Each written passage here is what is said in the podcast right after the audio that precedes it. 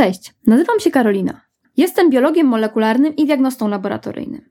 Ponadto posiadam tytuł doktora nauk medycznych w zakresie biologii medycznej. W pracy naukowej zawsze interesowały mnie mechanizmy molekularne powstawania różnych chorób, ponieważ moim zdaniem jest to klucz do ich zapobiegania, a także punkt wyjścia do opracowywania skutecznych terapii. Z tego powodu w swojej pracy doktorskiej zajmowałam się zagadnieniem podłoża genetycznego białaczek u dorosłych i możliwością zastosowania u nich terapii celowanych. Od kiedy pamiętam, borykałam się z wieloma przewlekłymi chorobami i objawami. Stąd też od wielu lat, chcąc zgłębić przyczynę swojej dolegliwości, kompletnie wsiąkłam dietetykę, immunologię i medycynę stylu życia. Szczególnie w tematy obejmujące wpływ szeroko pojętego współczesnego stylu życia na procesy molekularne w organizmie. I tak naprawdę od tej pasji i chęci zrozumienia swoich problemów zdrowotnych zaczęła się moja przygoda z edukowaniem i popularyzowaniem wiedzy naukowej i medycznej. Moją misją jest edukowanie w taki sposób, aby każdy na bazie wiedzy opartej aktualne badania naukowe i kliniczne mógł świadomie dokonywać wyborów dotyczących swojego zdrowia lub swoich podopiecznych. A czego możesz spodziewać się w moim podcaście? W podcaście będę prowadzić rozmowy z ciekawymi osobami ze świata nauki i medycyny, specjalistami w swoich dziedzinach. Będziemy rozmawiać o długowieczności naukowym i medycznym okiem, a także o tym, jak powstają choroby i jak im zapobiegać. W podcaście znajdziesz merytoryczną wiedzę przedstawioną w przystępny sposób. Jeśli chcesz dowiedzieć się, jak żyć długo w dobrym zdrowiu, to jesteś w odpowiednim miejscu. Coraz częściej publicznie porusza się temat otyłości i tego, że nadmiar tkanki tłuszczowej jest poważnym problemem zdrowotnym, a także czynnikiem ryzyka rozwoju wielu chorób przewlekłych. Jednak mimo rosnącej świadomości, dostępne dane wskazują, że epidemia otyłości wciąż rośnie i według danych WHO liczba incydentów choroby od lat 70. XX wieku prawie się potroiła. Błędny obraz w społeczeństwie powoduje, że otyłość jest często traktowana jako kwestia estetyki i wyglądu, którą można rozwiązać odchudzeniem, a nie jako choroba, którą należy leczyć. W rzeczywistości otyłość jest spowodowana czymś więcej niż tylko nieodpowiednim bilansem wydatków energetycznych, co bardzo utrudnia opanowanie tej epidemii. Dlaczego samo zmniejszenie kaloryczności diety nie jest skuteczne w leczeniu otyłości? Dlaczego doświadczamy efektu jojo? Jak stres wpływa na proces odchudzania? Czy w trakcie stresu zawsze jemy więcej? Jak sen i rytm okołodobowy wpływają na nasz metabolizm? Na te i inne pytania odpowiem razem z moim dzisiejszym gościem. Gościem tego odcinka jest Małgorzata Lenartowicz, magister dietetyki ze specjalnością dietetyka kliniczna i psychodietetyka. Autorka bestsellerowych gotowych diet oraz prelegentka na szkoleniach i konferencjach. Gosia posiada doświadczenie w pracy w dietoterapii zaburzeń żołądkowo-jelitowych, problemach skórnych i hormonalnych, zaburzeniach glikemii oraz chorobach autoimmunologicznych. Aktualnie prowadzi własną praktykę dietoterapia Lenartowicz w Otwocku, w której do pacjentów podchodzi holistycznie, zwracając ogromną uwagę na rytm okołodobowy i poziom stresu swoich podopiecznych.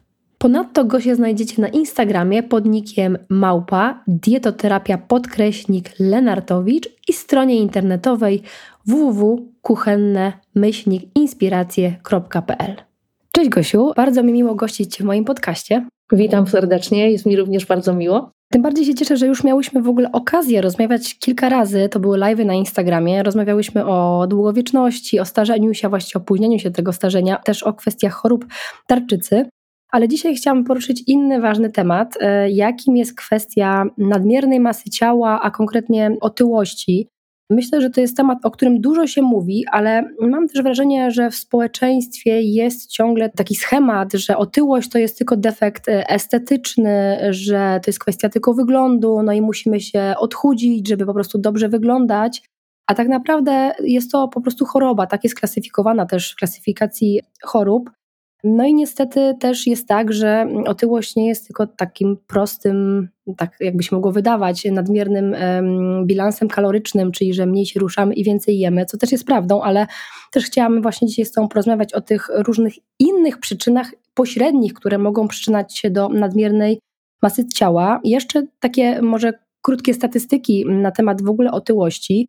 Z roku na rok liczba incydentów otyłości niestety rośnie. W latach 1975-2016 ta liczba prawie się podwoiła. To jest sytuacja na świecie, ale w Polsce nie wygląda ona mm, też najlepiej. Badania pokazują, że ponad połowa populacji ma po prostu nadmierną masę ciała, w tym otyłość. Więc tutaj w ogóle na wstępie pierwsze pytanie do Ciebie, Gosiu. Właśnie, jakie są te przyczyny otyłości? Dlaczego mamy taką epidemię, mimo że my wiemy w sumie, jaka jest przyczyna, ale ciągle ta epidemia rośnie i się rozpędza tak naprawdę? Przyczyny nie są proste, jakby się mogło wydawać, bo wydaje nam się po prostu ktoś, kto zmaga się z nadwagą, z nadmierną masą ciała, czy później z otyłością, to jest osoba, która po prostu kocha jeść, tak? Tak nam się wydaje. Czyli ona lubi jeść i je ponad miarę, natomiast my jemy w taki sposób, jaki nauczyli nas rodzice. My bardzo mocno dziedziczymy te nawyki. I często też to jedzenie gdzieś nam zaspokaja różne potrzeby, czyli służy do tego, do czego de facto służyć nie powinno. Czyli jest dla nas nagrodą. Bardzo często rozmawiając z pacjentami słyszę, że tak byli nauczeni w dzieciństwie. Zjesz obiad, będzie ciasteczko. Zjesz obiad, będzie jakaś inna nagroda w postaci właśnie jedzenia. Więc my w dorosłości, jeżeli nam jest źle, no to szukamy sobie tej nagrody, nagrody w postaci jedzenia. Czy to jedzenie zaspokaja jakieś inne potrzeby, potrzebę bliskości, czy potrzebę zauważenia nas.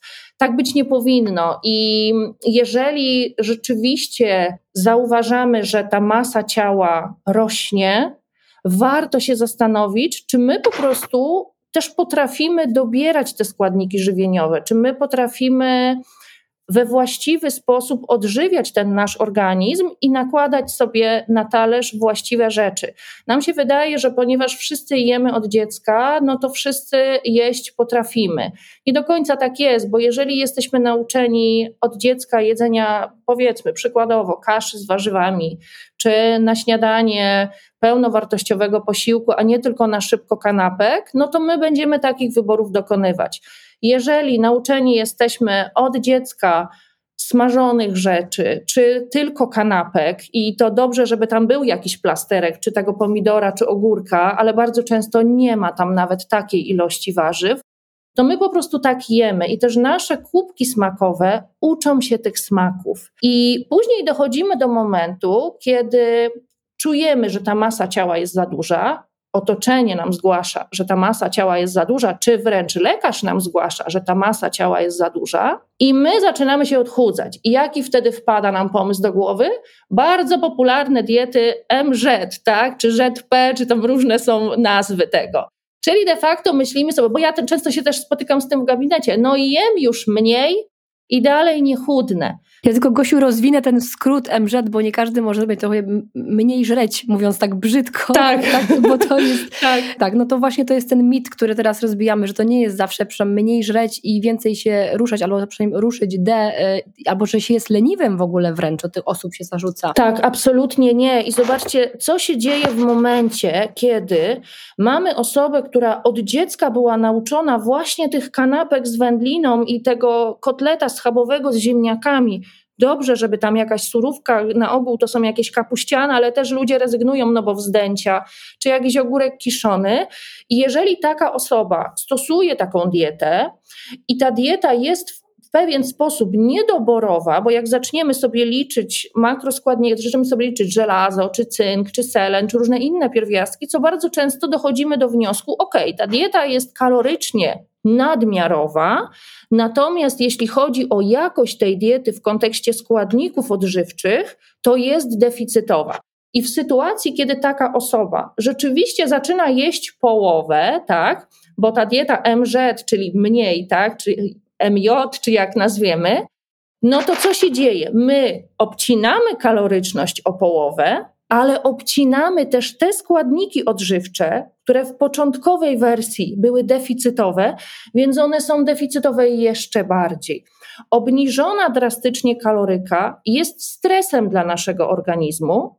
Dodatkowo, jeśli obniżamy sobie cenne pierwiastki typu żelazo, cynk, selen, magnez i tak dalej, i witaminy z grupy B, których potrzebuje nasz układ nerwowy, to zaczynają się problemy w postaci wypadania włosów, osłabienia, problemów z tarczycą i tutaj też dojdziemy poniekąd do różnych przyczyn tak, otyłości, bo też tutaj te problemy z tarczycą i insulinooporność, to, to też do tego dojdziemy.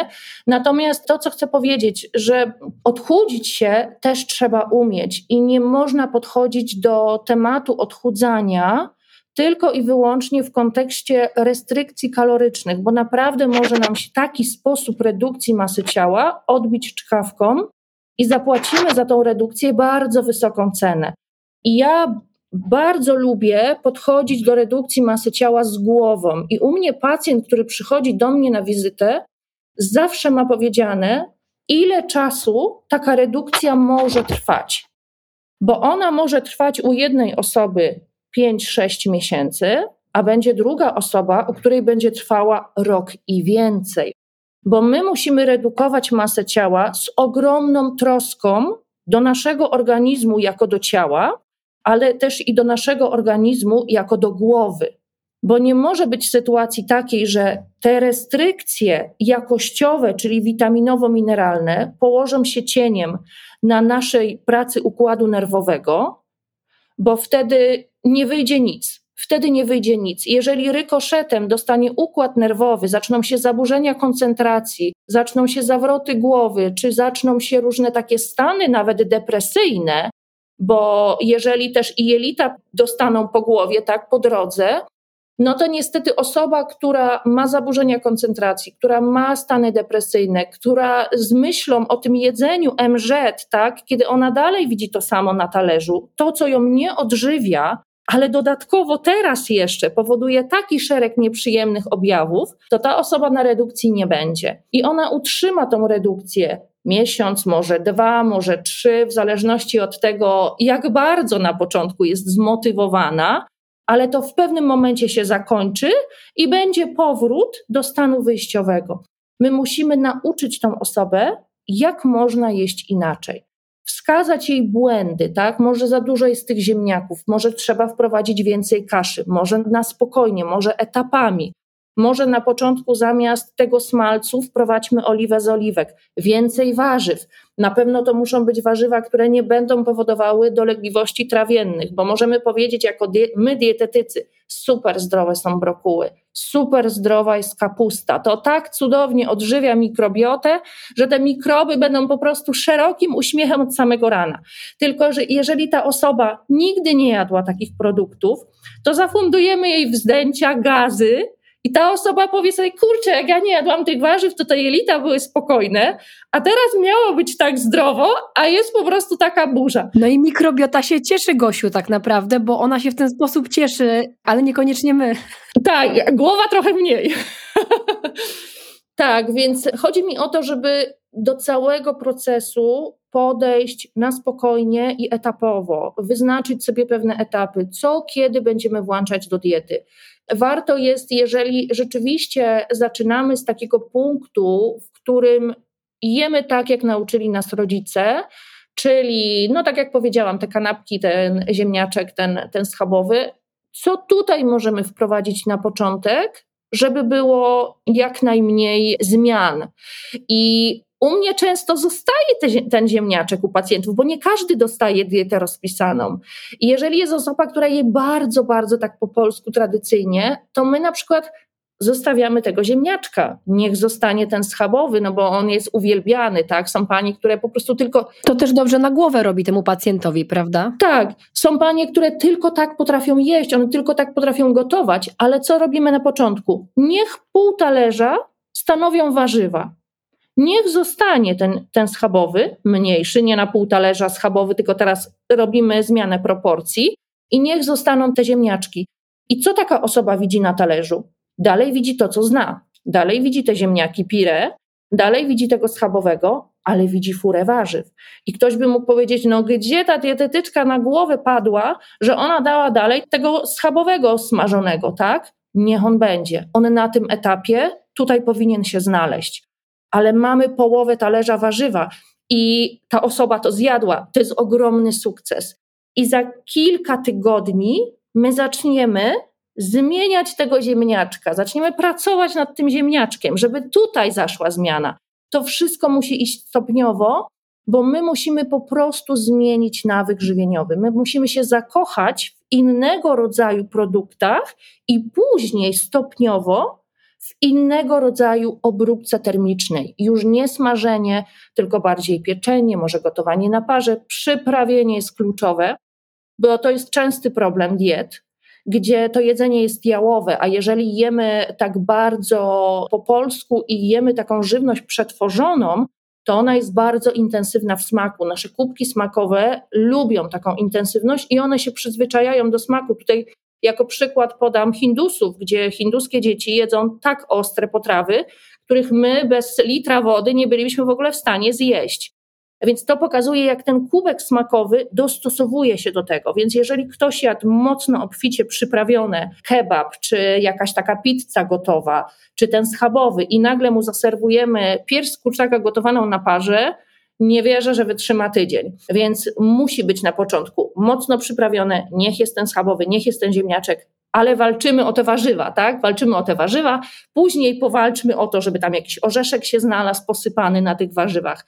E, bardzo dobrze robi dressing, oliwa z oliwek dobrze doprawiona. Dressingi robią nam każdą sałatkę i to myślę, że każdy z nas wie, kto kiedykolwiek był w restauracji, zamówił sałatkę, że ona smakuje wtedy, kiedy jest dobry dressing. Ona robi całą robotę tak naprawdę tutaj Dokładnie. w tej sałatce. Mhm. Tak, i ja zawsze będę powtarzała, że dobrze przyprawiona dieta to jest połowa sukcesu. Jedzenie po prostu musi smakować.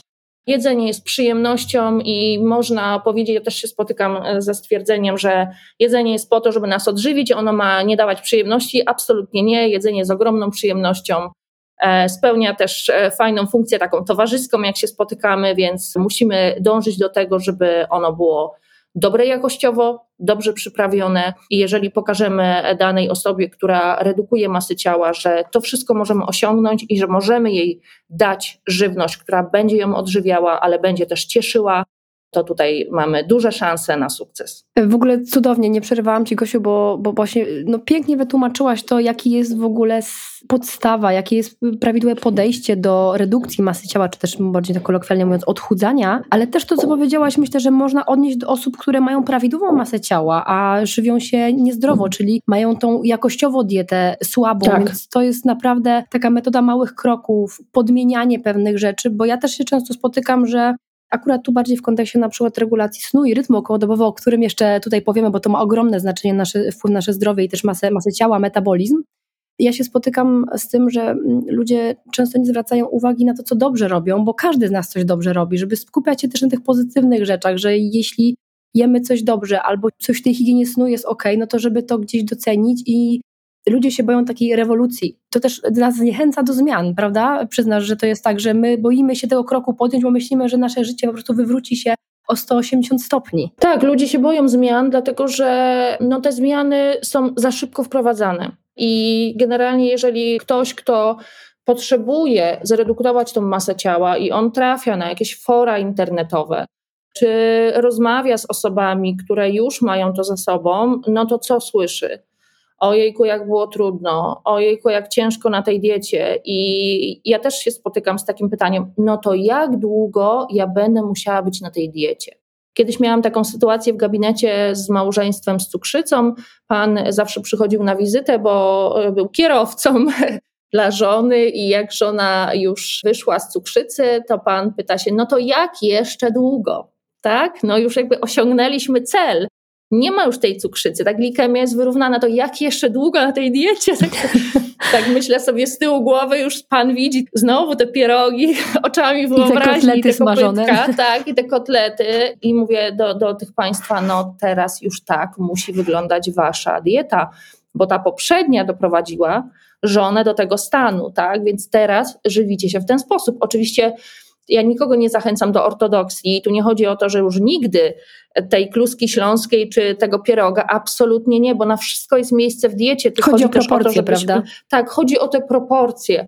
Dokładnie. Natomiast ten skład ilościowy i jakościowy jest kolosalnie ważny, bo ty wspomniałaś na początku o tych statystykach, one są bardzo niepokojące i one są bardzo niepokojące, jeśli chodzi o dzieci, Natomiast ciekawym faktem jest to, że o ile w przypadku otyłości u mężczyzn ona nie rośnie z wiekiem, o tyle u kobiet już tak. Czyli im jesteśmy starsze, tym ten wskaźnik otyłości jest wyższy. Dlaczego?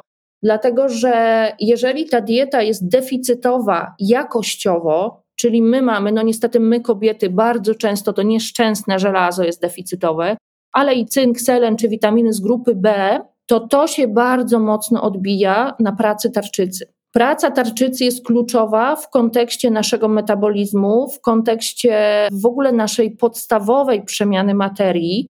I w momencie, kiedy nam brakuje cynku, selenu, żelaza, witamin z grupy B, kwasów omega-3, to ta podstawowa przemiana materii może się obniżyć nawet o 30-40%. To jest bardzo, bardzo dużo. I dodatkowo jeszcze my, kobiety, jesteśmy bardzo emocjonalne, mamy też dużo na głowie, to nie ma co ukrywać. Później z wiekiem przychodzą dzieci, jakieś obowiązki.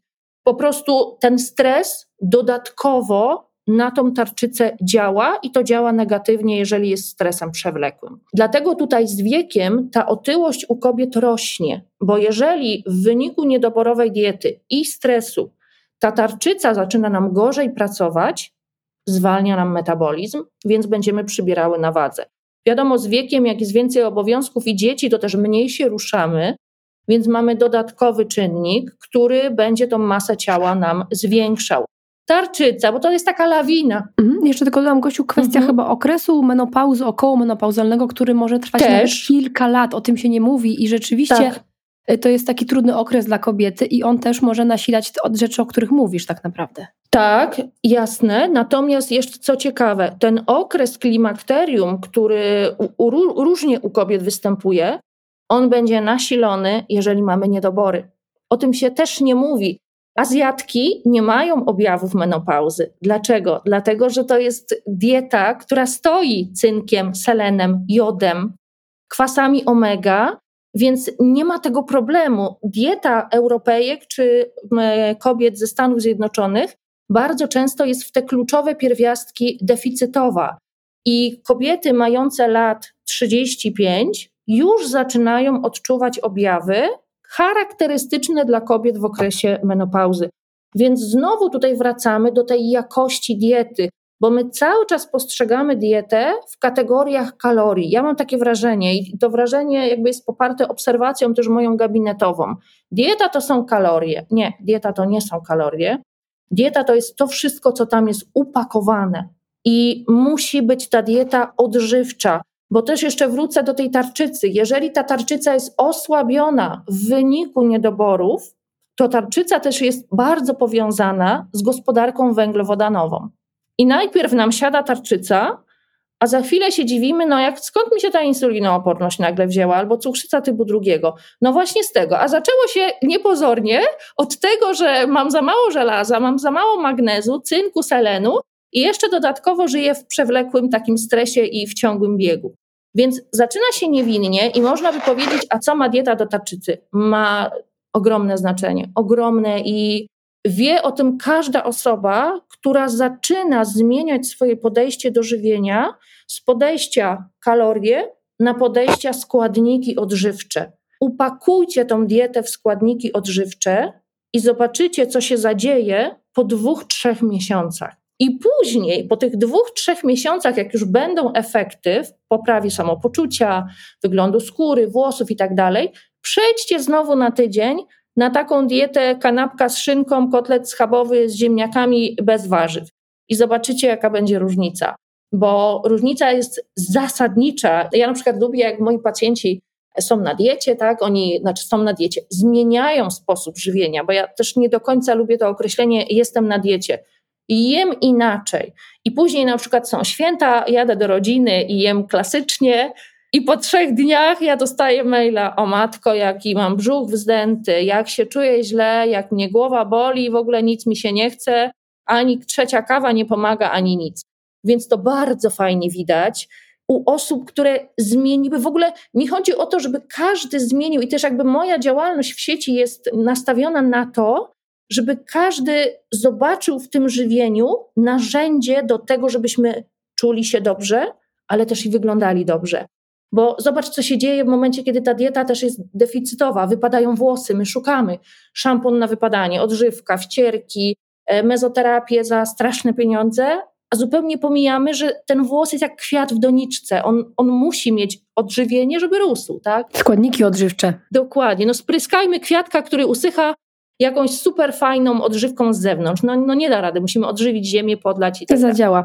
Zresztą no. wygląd też jest, y, Gosia, jak się do tego inaczej podejdzie, od drugiej strony wygląd też jest takim skutkiem ubocznym tego, co my robimy, tak? Bo to, to, to jakby sam w sobie celem nie może być tylko wygląd. Właśnie to, co też na początku powiedziałam, że ta nadmierna masa ciała, otyłość jest postrzegana jako defekt estetyczny, ale tak y, pięknie to pokazuje, że właśnie, żeby spojrzeć totalnie od drugiej strony i jak na to pójdziemy i nam ta, to myślenie zaskoczy, to my sami później naprawdę te efekty zobaczymy. Nie chcę mówić, że z niczego, bo to pracy naszej wymaga, jakiejś zaangażowania zasobów, ale ten efekt wyglądu nie tylko masy ciała, ale skóry, włosów, to jak się czujemy, to samo przyjdzie. Tak, i ja bym chciała, żeby każda osoba z nadwagą czy z otyłością, która będzie nas słuchała, w ogóle jak zacznie swoją zmianę, to żeby schowała wagę bardzo głęboko do szafy albo wyniosła do piwnicy, jeżeli ma piwnicy. I w ogóle się nie skupiała na tym, że dzisiaj pokażę 200 gramów więcej waga, a jutro, nie daj Boże, pokażę 300 gramów y, mniej, czy tak, bo się już tu zapętliłam.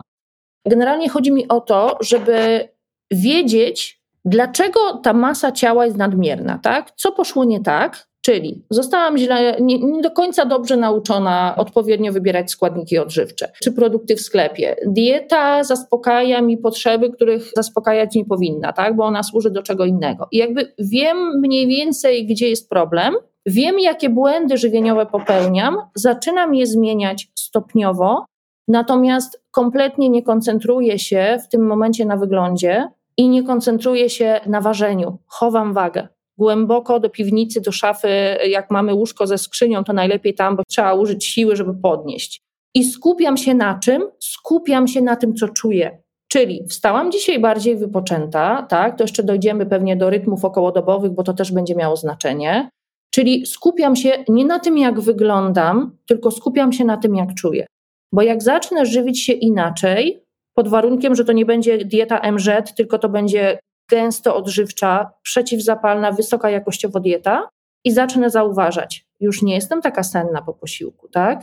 Łatwiej mi się skoncentrować. Nie wstaję rano niewypoczęta, tylko wstaję pełna energii. To przyjdzie z czasem. I my za bardzo się koncentrujemy na wyglądzie. Ten wygląd się zmieni, ale to potrzeba na to czasu, tak? No bo nikt nie przytył 10 czy 20 kg w miesiąc i tyle też nie schudnie, to nie miejmy złudzeń.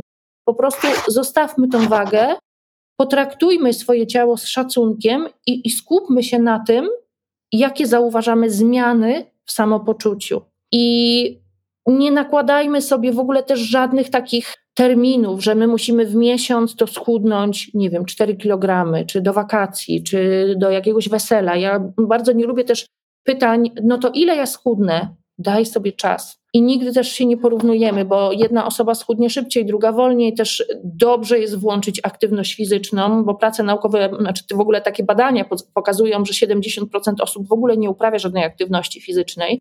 Więc do tej diety warto jest dołączyć tą aktywność fizyczną, natomiast nie taką, która jest polecana na grupach, czyli na pewno jakiś, jakaś siłownia, zumba czy cokolwiek, taka, jaka nam sprawia przyjemność bo dużo osób nie mm, stosuje aktywności, dlatego że po pierwsze nie lubi tego, co ktoś poleca, czyli nie lubi tej siłowni, nie lubi klimatu siłowni. Też wiemy, tam często są bardzo wysportowane panie w przepięknych, nowomodnych leginsach i topach.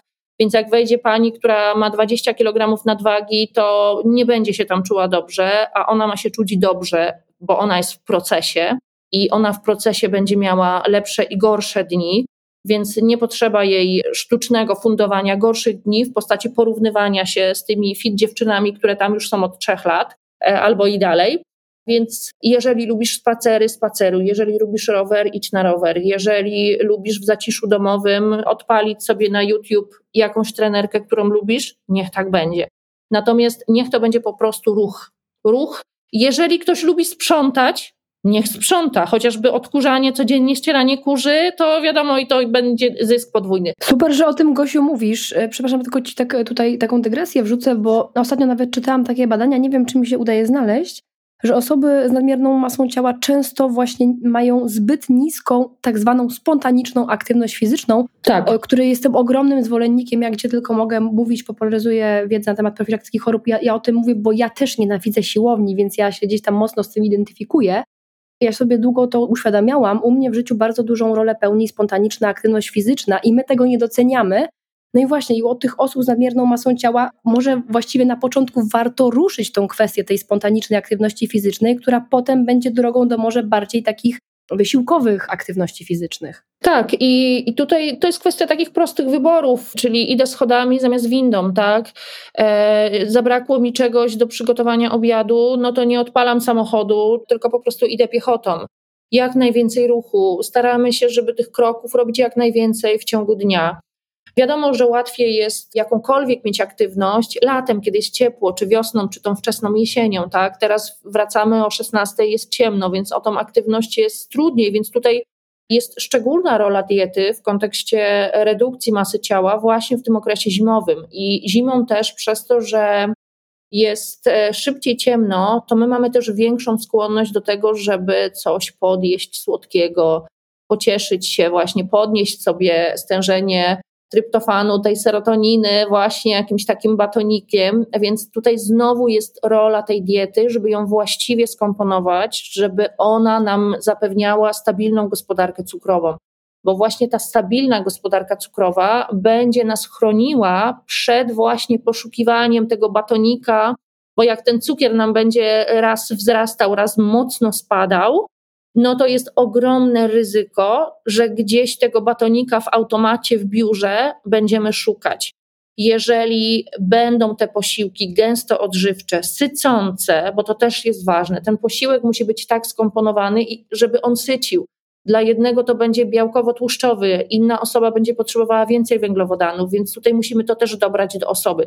Natomiast mi osobiście e, z pacjentami te białkowo-tłuszczowe diety w okresie zimowym sprawdzają się super, dlatego że białko i tłuszcz dają największą sytość i też taka dieta białkowo-tłuszczowa, e, niskowęglowodanowa zapewni stabilność tej glikemii. I łatwiej będzie kontrolować też to uczucie głodu i sytości. Mhm. A powiedz mi właśnie, powiedziałaś posięganie po różne przekąski, że nam jest trudniej, jak jest ciemno. Jak to jest e, faktycznie z tym stresem? No bo wiem, że stres ma ogromne, ten przewlekły znaczenie w kontekście samej powstawania nadwagi, otyłości, no ale bardzo nam utrudnia też relacje z jedzeniem, nie oszukujmy się. Badania pokazują, że rzeczywiście my częściej sięgamy po niezdrowe przekąski. To jest też taka nagroda dla nas, takie zaspokojenie emocji w pewien sposób, jak jesteśmy zestresowani.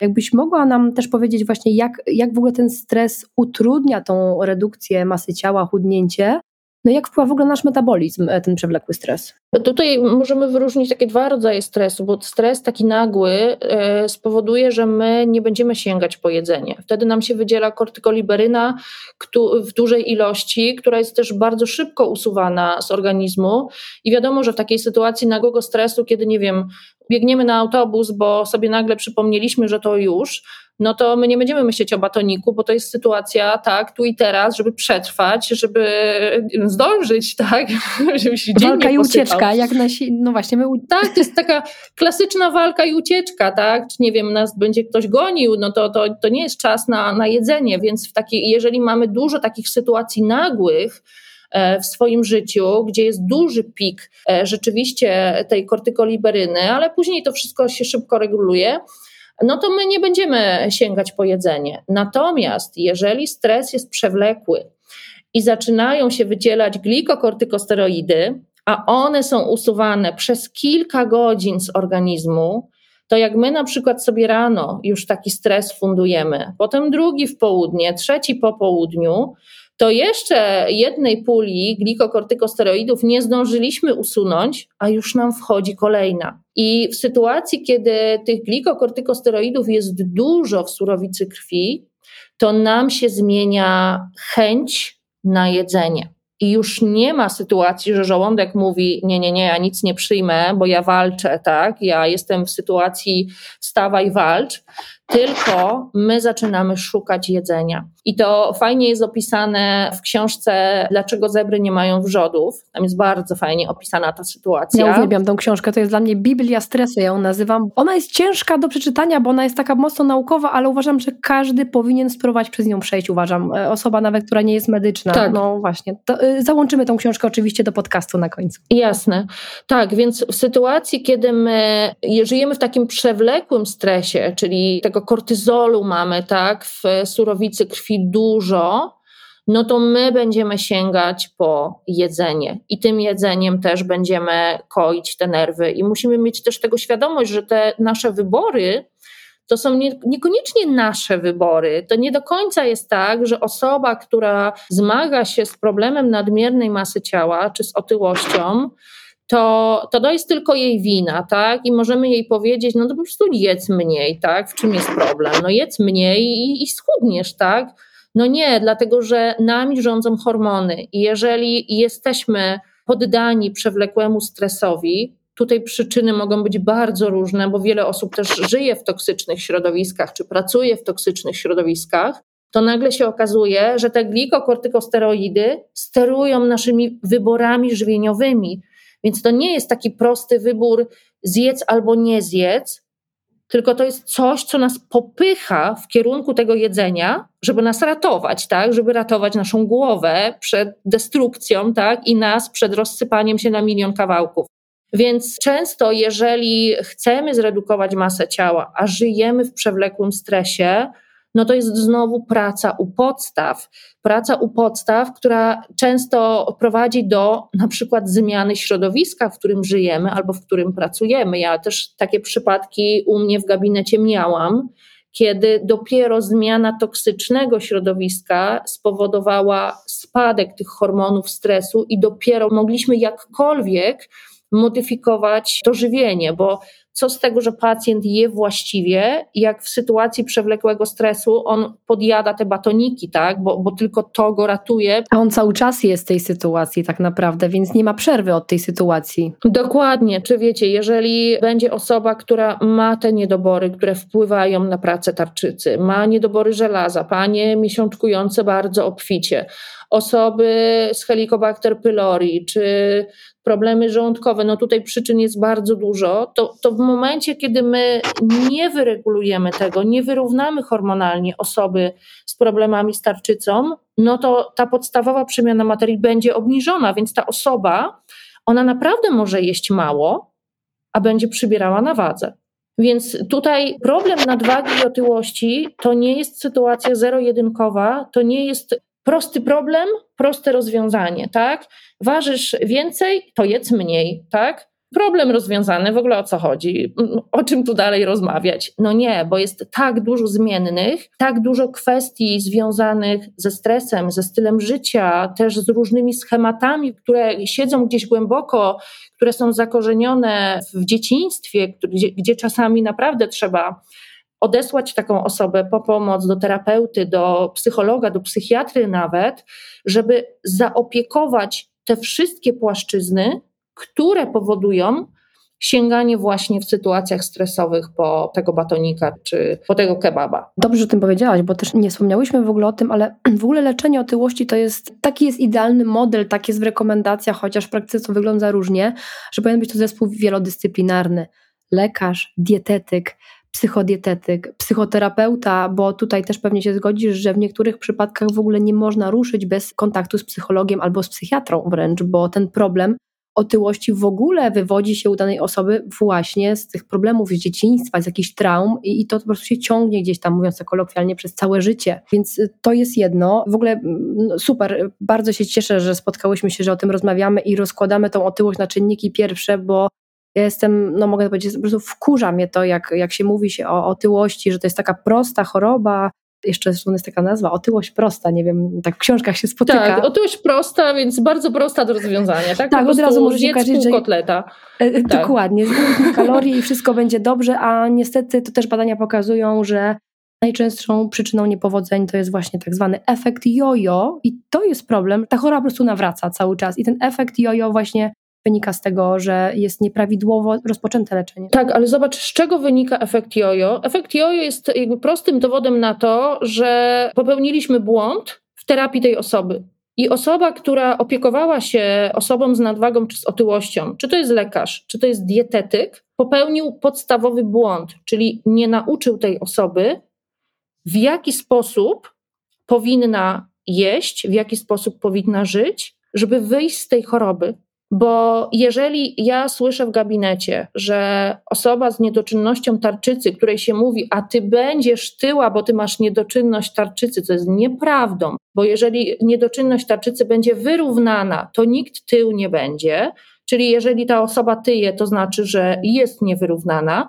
Jeżeli taka osoba dostaje zalecenie diety 800 kalorii czy 1000, i wtedy jak schudnie, to się tarczyca naprawi, to ja się za głowę łapię, bo jeżeli mamy niedobory, o których tutaj już mówiłam, to jeżeli nie wyrównamy tych niedoborów, to nie ma możliwości, żeby wyrównać się hormonalnie. Oczywiście, jeżeli jest mała tarczyca, która nie jest w stanie wyprodukować hormonów, czy są inne przyczyny zewnętrzne, gdzie musi być ten hormon wprowadzony, no to jest inna sytuacja. Natomiast nie możemy komuś rekomendować diety 800 czy 1000 kalorii jako remedium na niedoczynność tarczycy, bo jeszcze w ogóle nie ma możliwości, żeby dieta była doborowa, jeżeli ma 1000 kalorii. Nie ma takiej możliwości. Tu musimy garść suplementów takiej osobie podać. Natomiast ja jestem przeciwna byciu pokoleniem tabletki i, i pokoleniem takim, które czwarty posiłek czy piąty to są tabletki, bo sobie bardzo szybko załatwimy żołądek. Więc to, że ktoś ma efekt jojo, to znaczy, że w całym procesie popełniony został błąd. Czyli my musimy się zastanowić, jeżeli patrzymy na przykład na koleżankę czy na kogoś, kto jest szczupły, dlaczego ta osoba jest szczupła? No ona mogła wygrać na genetycznej loterii i ma szybki metabolizm, bardzo jej zazdrościmy wszyscy, Natomiast to jest najprawdopodobniej osoba, która gęsto odżywczo dobrze je, która zjada posiłek, nie jest głodna, czyli musimy się zastanowić, co ona zjada, że ona nie jest głodna. Może ona więcej białka je, może więcej tłuszczu, jakiego rodzaju ten tłuszcz, może więcej się rusza, jaką lubi aktywność. Ja lubię inną, to będę stosowała inną. Więc musimy odpowiednio dobrać strategię do danej osoby. I wtedy nie będzie efektu jojo. Jeżeli ta osoba się zakocha w tym nowym sposobie odżywiania i zakocha się w tej formie ruchu, którą jej proponujemy. I są ludzie, którzy uwielbiają spacery, uwielbiają, biorą psy ze schroniska, czy rower, czy cokolwiek, tak? I tak się czują dobrze, bo uwierzcie mi, że osoba, która redukuje masę ciała i zaczyna czuć się dobrze, to jej się to uczucie będzie podobać. I jeżeli pokażemy jej, jak można inaczej i że tak będzie przyjemnie dla niej, to mamy ogromną szansę na to, że tego efektu jojo nie będzie w takiej sytuacji. Gosiu, powiedz mi jeszcze, bo rozmawiając dzisiaj, tak naprawdę głównie mamy na myśli dorosłych, ale też wspomniałaś, i to też pokazują statystyki, że te statystyki są też przerażające, bo otyłość jest coraz powszechniejsza u dzieci i młodzieży. Czy to jest troszeczkę inne podejście, jeśli chodzi o młodzież? Czy też w ogóle pracujesz z młodzieżą i z dziećmi, czy raczej nie? To jest bardzo niepokojące, dlatego że połowa dzieci, które skończyły 15 rok życia, ma nieprawidłową masę ciała ten wskaźnik jest niepokojący bardzo. Jeśli chodzi o młodsze dzieci, takie 11-12-letnie, to jest 18%, więc zobaczcie, jak to lawinowo rośnie. 11-12 lat 18%, a potem mamy 15-latki, już jest 50%. To pokazuje, że dziecko nie ma ukształtowanych prawidłowych nawyków z domu, to no niestety, ale muszę to powiedzieć, że jeżeli dziecko nie je prawidłowo w domu, no to ono będzie jadło poza domem. Wiadomo, że jest teraz dużo też pokus, różne um, kebaby, słodkie napoje, dzieci to lubią i, i to też jest w zasięgu ręki i w szkołach, no jest po prostu w zasięgu ręki. Natomiast jeżeli my kształtujemy prawidłowe wzorce w domu, bo dziecko uczy się przez przykład, możemy mówić, co jest dobre i co jest właściwe przez cały dzień, ale jeżeli dziecko widzi, że rodzic robi inaczej, to będzie dokładnie tak robiło jak rodzic. I ja, jako mama dwójki nastolatków, też oczywiście nie mam złudzeń, że moje dziecko nie zje chipsa czy nie napije się coli, bo to nie mam absolutnie złudzeń. Natomiast jeżeli te nawyki żywieniowe są kształtowane w domu, jeżeli dziecko widzi, ja się odżywiam w ten sposób, i funkcjonuje tak, na najwyższych obrotach mam energię, mam dobrą koncentrację, to ono widzi, ok, to działa. I ja też od czasu do czasu zjem chipsa i też się coli napiję, tak? To nie jest tak, że absolutnie, absolutnie nie. I jak jestem u kogoś i ktoś poda kole, to ja powiem nie, nie, ja poproszę wodę. też się napije. Ale tu jest kwestia tych proporcji i ten fakt, że połowa nastolatków już ma problem z nieprawidłową masą ciała, pokazuje, że my dorośli gdzieś popełniamy problem. My dorośli jako rodzice, bo to na nas spoczywa obowiązek nauczenia te dzieci, w jaki sposób powinniśmy się odżywiać, żeby funkcjonować.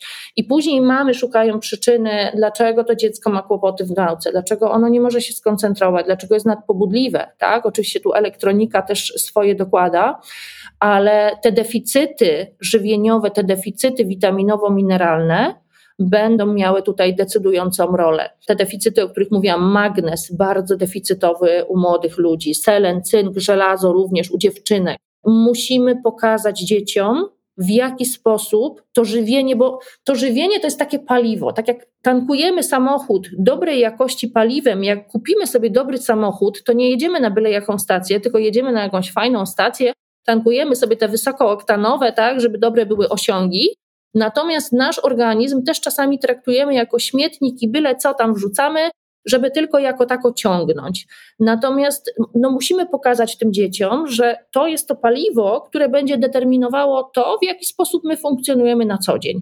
Jeżeli mamy jakieś plany, jeżeli mamy jakieś cele, chcemy coś osiągnąć, coś sobie założyliśmy, cokolwiek, no to my musimy mieć na to siłę. I będziemy mieć na to siłę wtedy, kiedy to paliwo będzie dobrej jakości. I jeżeli my nie zatrzymamy tej niepokojącej tendencji, jeśli chodzi o nastolatków, jeżeli chodzi o dzieci, no to za chwilę czeka nas epidemia problemu, jak te osoby będą tak rosły, tak? Im starsze, tym będzie gorzej ten trend, o którym mówiłam w przypadku kobiet, bo dziewczynki też będą wrażliwe na te zmiany hormonalne. Potem zaczną się problemy czy z tarczycą, czy z insulinoopornością. Zwracajmy na to uwagę jako rodzice, bo to my kształtujemy te nawyki i to my no, będziemy odpowiedzialni za, za ten problem nadwagi, otyłości i też tego, co się z tym wiąże, tak? bo to nie jest tak, jak powiedziałaś, tylko defekt estetyczny, to są problemy sercowo-naczyniowe, problemy hormonalne, problemy też z płodnością. Nadmierna masa ciała i otyłość to nie jest tylko to, co widać, dlatego że bardzo często z nadwagą, z otyłością idą w parze zaburzenia glikemii. Cukier jest toksyczny dla każdej komórki. Dzisiaj no, możemy już mówić e, śmiało, myślę, o takiej pandemii cukrzycy. Badacze coraz częściej mówią, że no, idzie do nas ogromna fala problemów z cukrzycą. Już pomijając kwestię, że system zdrowotny tego nie udźwignie, a za to wszystko zapłacimy my wszyscy, nawet zdrowi, no bo będziemy chcieli się dostać do jakiegoś lekarza, chociażby ginekologa kobiety, a będzie z tym problem, więc no, musimy też wiedzieć, ja nie lubię straszyć e, i e, bardzo przestrzegam przed straszeniem kogokolwiek, kto ma problem nadwagi czy otyłości, że będziesz miał cukrzycę, tak, stopa cukrzycowa, czy tutaj będziesz oślepniesz, tak, no bo to też mocno oddziałuje na wzrok. Bardzo y, przed tym przestrzegam, natomiast no, no musimy też mieć tą świadomość, że ta nadmierna masa ciała też będzie obciążała cały ustrój. Mhm. E, ja też właśnie a propos straszenia, w ogóle nie lubię edukować przez straszenie, bo to powoduje jeszcze bardziej zamknięcie się w sobie, tak mówiąc kolokwialnie, danej osoby, ale no tak, takie są fakty. Tak naprawdę, mówiąc w ogóle o profilaktyce i prewencji chorób, musimy zacząć od, też od leczenia w otyłości wielu przypadków, no bo jak mówiłam, ponad połowa populacji ma nadmierną masę ciała, a otyłość jest chorobą, która generuje kolejne choroby. I tak jak mówiłaś, i, mm, że to dotknie nas wszystkich tak naprawdę. I też znalazłam takie ciekawe statystyki, że, bo mówi się o tym, że nasza oczekiwana długość życia wzrosła, y, patrząc na ostatnie 100 lat na przykład prawie dwukrotnie, a natomiast e, tutaj statystyki ze Stanów już pokazują, że to właśnie młodsze pokolenie, o tym mówiła, może być pierwszym, który będzie miał obniżoną oczekiwaną długość życia właśnie poprzez to, że te choroby, o których mówimy, między innymi otyłość, cukrzyca, czy też nowotwory, będą się coraz częściej pojawiały i będą przyczyną śmiertelności, więc no to jest dosyć poważna sprawa, taka po prostu społeczno-publiczna, do której powinniśmy się tak naprawdę gdzieś tam przyłożyć tymi małymi krokami naszymi, które, które robimy na co dzień. Tak, y, i ta długość życia rzeczywiście rośnie, natomiast też y, zwróćmy uwagę, że my nigdy wcześniej nie mieliśmy tak wysokich wskaźników, jeśli chodzi o zaburzenia metaboliczne i choroby dietozależne. Więc tutaj dochodzimy do kwestii długość życia versus jakość życia. I no, każdy z nas chciałby żyć długo, wiadomo, ale też chcielibyśmy, no, nie chcielibyśmy spędzić tej jesieni życia przesiadując w kolejce do lekarza i czekając na wizytę i łykając tabletki przeciwbólowe i zastanawiając się, gdzie zostawiałam okulary, tak? Albo czy to dzisiaj ta wizyta, czy jutro. Bo i nadmierna masa ciała. To wszystko, co się dzieje z naszym układem hormonalnym w przypadku nadmiernej ilości tkanki tłuszczowej, ale też i wysokiego poziomu cukru, bardzo mocno wpływa na nasz układ nerwowy.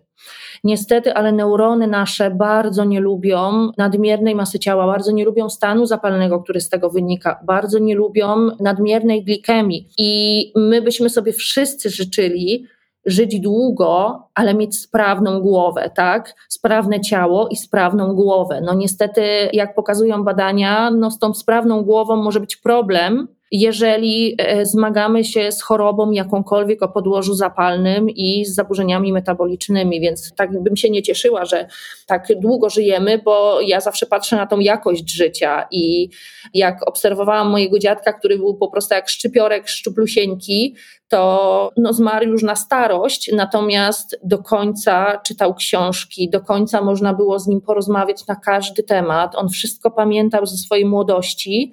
I ja mu zawsze zazdrościłam tej głowy i życzyłabym sobie tak sprawnej głowy po osiemdziesiątce, jaką miał mój dziadek. I myślę, że tutaj ta masa ciała i to, w jaki sposób się odżywiał, w jaki sposób żył, ma tutaj kolosalne znaczenie. Mhm. To ja się z tym y, dwoma, obydwoma rękami podpisuję, bo też długie życie w zdrowiu to jest to, do czego my dążymy, nie długie za wszelką cenę. Gosiu, jeszcze na końcu chciałam poruszyć taki bardzo ważny temat, który też mnie fascynuje, ciebie też. Taki nieoczywisty, y, jeśli chodzi o nasze zdrowie, to jest sen i rytmy okołodobowe. Jakbyś mogła nam powiedzieć, jak to w ogóle wiąże się z ryzykiem zwiększenia otyłości? Jak w ogóle w procesie leczenia takiego pacjenta ma to, ma to duże znaczenie? Ma to kolosalne znaczenie. W ogóle to, co się dzieje z nami w nocy, ja lubię przyrównywać sen jako taki serwis dla naszego organizmu. I my musimy zadbać o tą nocną regenerację i w kontekście w ogóle funkcjonowania całego organizmu, naszych wszystkich narządów i układów.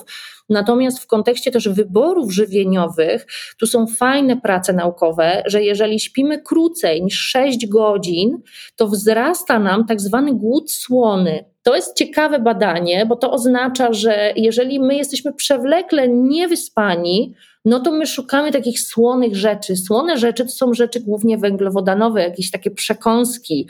Mamy mniejszą też skłonność do jedzenia warzyw, więc jeżeli sobie weźmiemy pod uwagę osobę, która jest na diecie, no to y, mając mniejszą skłonność do jedzenia warzyw przy krótkim, kiepsko jakościowym śnie, no to już wiemy, co taka osoba wybierze, tak? Posmaruje sobie chleb z szynką, z masłem i zje, żeby jakoś funkcjonować, a już o tym warzywie zapomni. Ten sen w ogóle wpływa na wszystko i tutaj o śnie to mogłybyśmy kolejną godzinę dyskutować, natomiast te rytmy okołodobowe też będą ważne i te odstępy między posiłkami będą kolosalnie istotne, dlatego że to stężenie insuliny poposiłkowej ono musi nam spaść, ta glikemia musi być płaska. Jeżeli my będziemy podjadać między posiłkami i tłumaczyć sobie, że to podjadanie to jest zdrowe, bo to jest kawałek przecież jabłka albo jakiś orzeszek, czy no ktoś czymś poczęstuje, no przecież zdrowe, no zdrowe, ale powoduje całą kaskadę hormonalną, wydziela się glukoza, wydziela się insulina, więc ta glikemia już nie jest stabilna. Też bardzo często, jak sobie podliczymy te przekąski, które gdzieś tam wpadają, to nagle się okazuje, że to może być i 200-300 kalorii. Więc ja jestem zwolennikiem tego, żeby organizm troszeczkę wyregulować, żeby on pracował jak w zegarku, bo my mamy te zegary w organizmie, tak? Mamy jądro nadskrzyżowaniowe, czyli ten zegar centralny i mamy zegary we wszystkich narządach, czyli ten centralny zegar łączy się z zegarami w innych narządach, bo one muszą wiedzieć, co się kiedy stanie.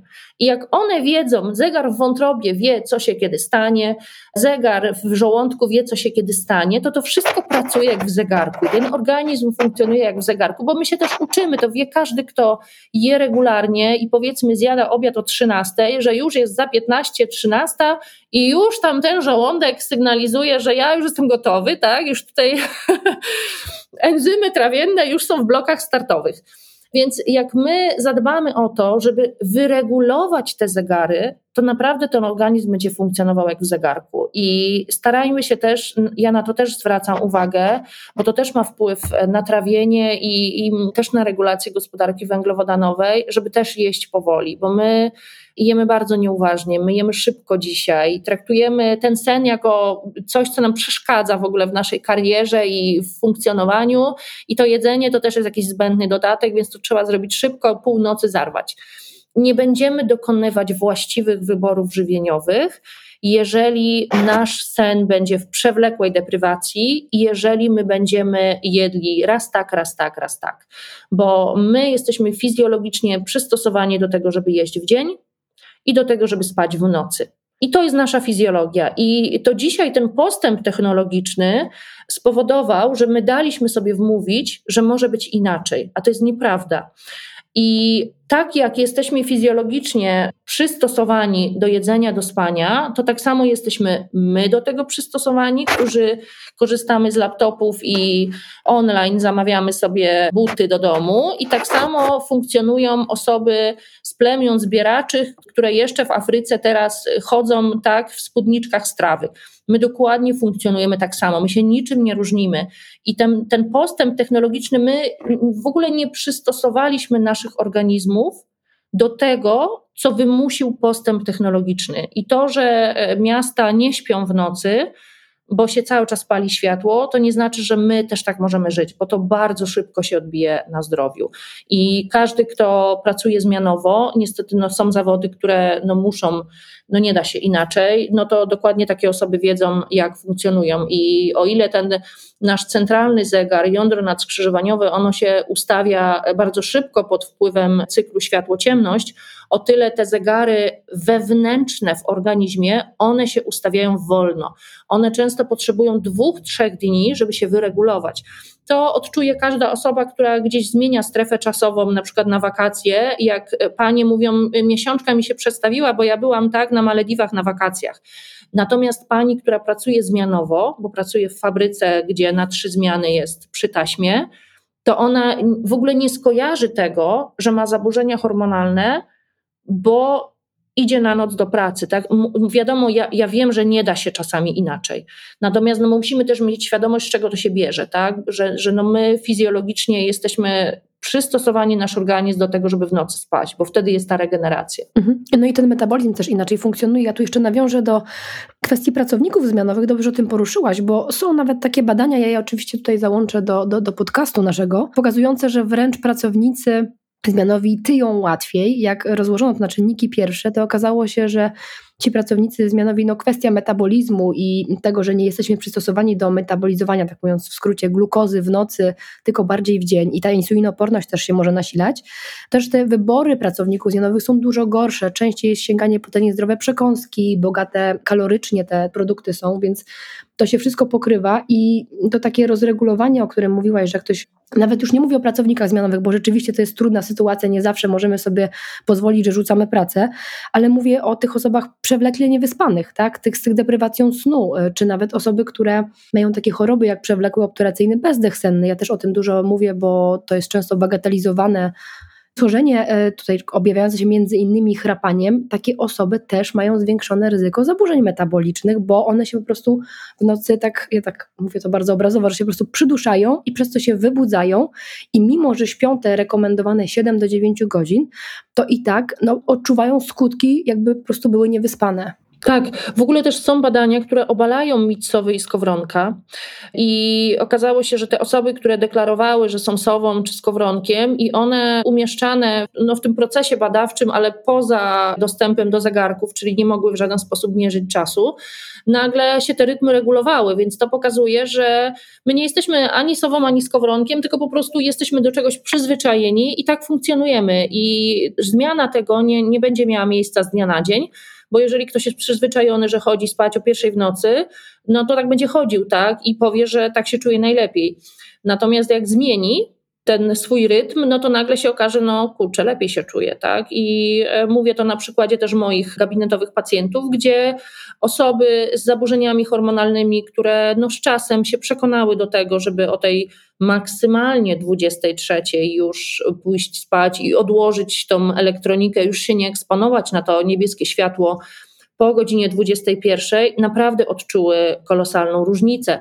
Też jeszcze w kontekście jedzenia, bo też można się spotkać z opinią, że no jak funkcjonujemy, no to, to jemy, tak? No wiadomo, że jeśli ktoś pracuje na nocną zmianę, no to nie będziemy go głodzić przez całą noc. Natomiast już po godzinie 21 spada nam sekrecja też enzymów trawiennych, więc to jedzenie będzie nam dłużej zalegało w żołądku. To rodzi za sobą szereg konsekwencji, ryzyka chociażby SIBO, czy ryzyka zaburzonego też pasażu e, żołądkowo-jelitowego.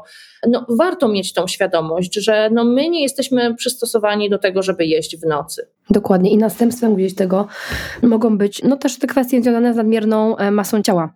Gosiu, ja Ci bardzo dziękuję. W ogóle no, jeszcze mam mnóstwo pytań, ale już rozmawiamy ponad godzinę. Myślę, że możemy się ewentualnie umówić na jakiś kolejny odcinek, na, na jakiś inny temat, bo tak powiedziałaś, że no każdy temat można byłoby gdzieś tam na te czynniki pierwsze rozłożyć, więc y, ja jestem y, w ogóle pod ogromnym wrażeniem, bo już któryś raz rozmawiamy, jak po prostu widać w Twojej rozmowie, jak Ty czujesz pacjenta, jakie Ty masz doświadczenie z pacjentami i jakby jak rozumiesz problemy pacjentów, co oczywiście przekłada się na skuteczność działania, więc ja tu w ogóle zachęcam słuchaczy, którzy szukają dobrego dietetyka klinicznego tutaj, żeby zapisać się do Gosi, więc tutaj Gosiu zapytam Cię od razu o Twoje najbliższe plany. W ogóle gdzie Cię można znaleźć, bo tutaj oczywiście do podcastu będzie wszystko załączone, natomiast powiedz, gdzie przyjmujesz, jak się można do Ciebie umówić i jakie masz plany też edukacyjne, bo też zajmujesz się edukowaniem na, na, na różne tematy. Tak, z tymi terminami jest rzeczywiście kłopot do mnie, bo jest zawsze, zawsze duże oblężenie. Znaleźć mnie można szukając mnie pod hasłem dietoterapia Lenartowicz na Facebooku, na Instagramie, na blogu. Natomiast z uwagi na fakt właśnie, że z tymi terminami jest ciężko, dlatego że ja pracuję bardzo holistycznie. U mnie ta współpraca nie wygląda tak, że przychodzi pacjent, dostaje dietę, dziękuję, tak, proszę się odchudzić, to jest bardzo proste, tak, po prostu wystarczy się zastosować dietę, jeść mniej i tyle.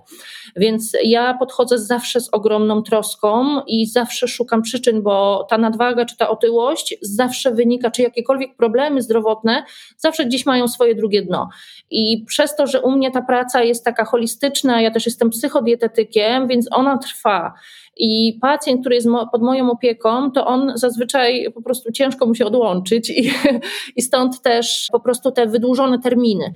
Natomiast ja już od tego roku postanowiłam iść bardzo szeroko też w edukację i jest e, aktualnie dostępne takie szkolenie, trzy godziny, osiem filarów zdrowia, no, gdzie ja też e, chcę przez to, przez to szkolenie odpowiedzieć na pytanie, które pojawia się bardzo często. A jaka dieta na insulinooporność? A jaka na Hashimoto?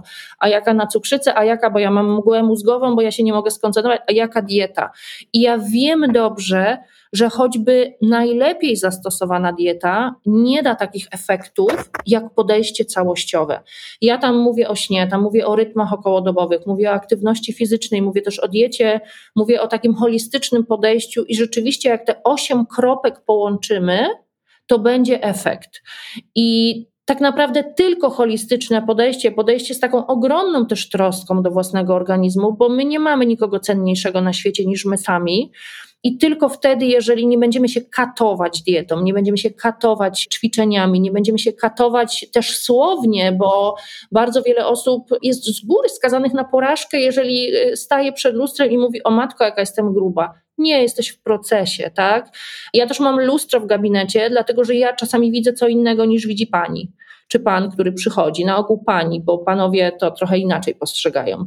Więc dopiero jak pani staje przed lustrem i ja mówię, zobacz jaka tu jest różnica, zobacz jaka tu jest różnica, widzisz to, zauważyłaś to, to ona dopiero widzi, no tak, no ja tego nie dostrzegałam w domu, więc często mamy trochę zaburzony obraz siebie, więc to lustro po prostu robi tutaj robotę, bo panie zauważają co innego niż w lustrze u siebie w domu. Więc też w przyszłym roku mam e, plany na taką edukację powszechną. U mnie też ta edukacja jest w niskiej cenie.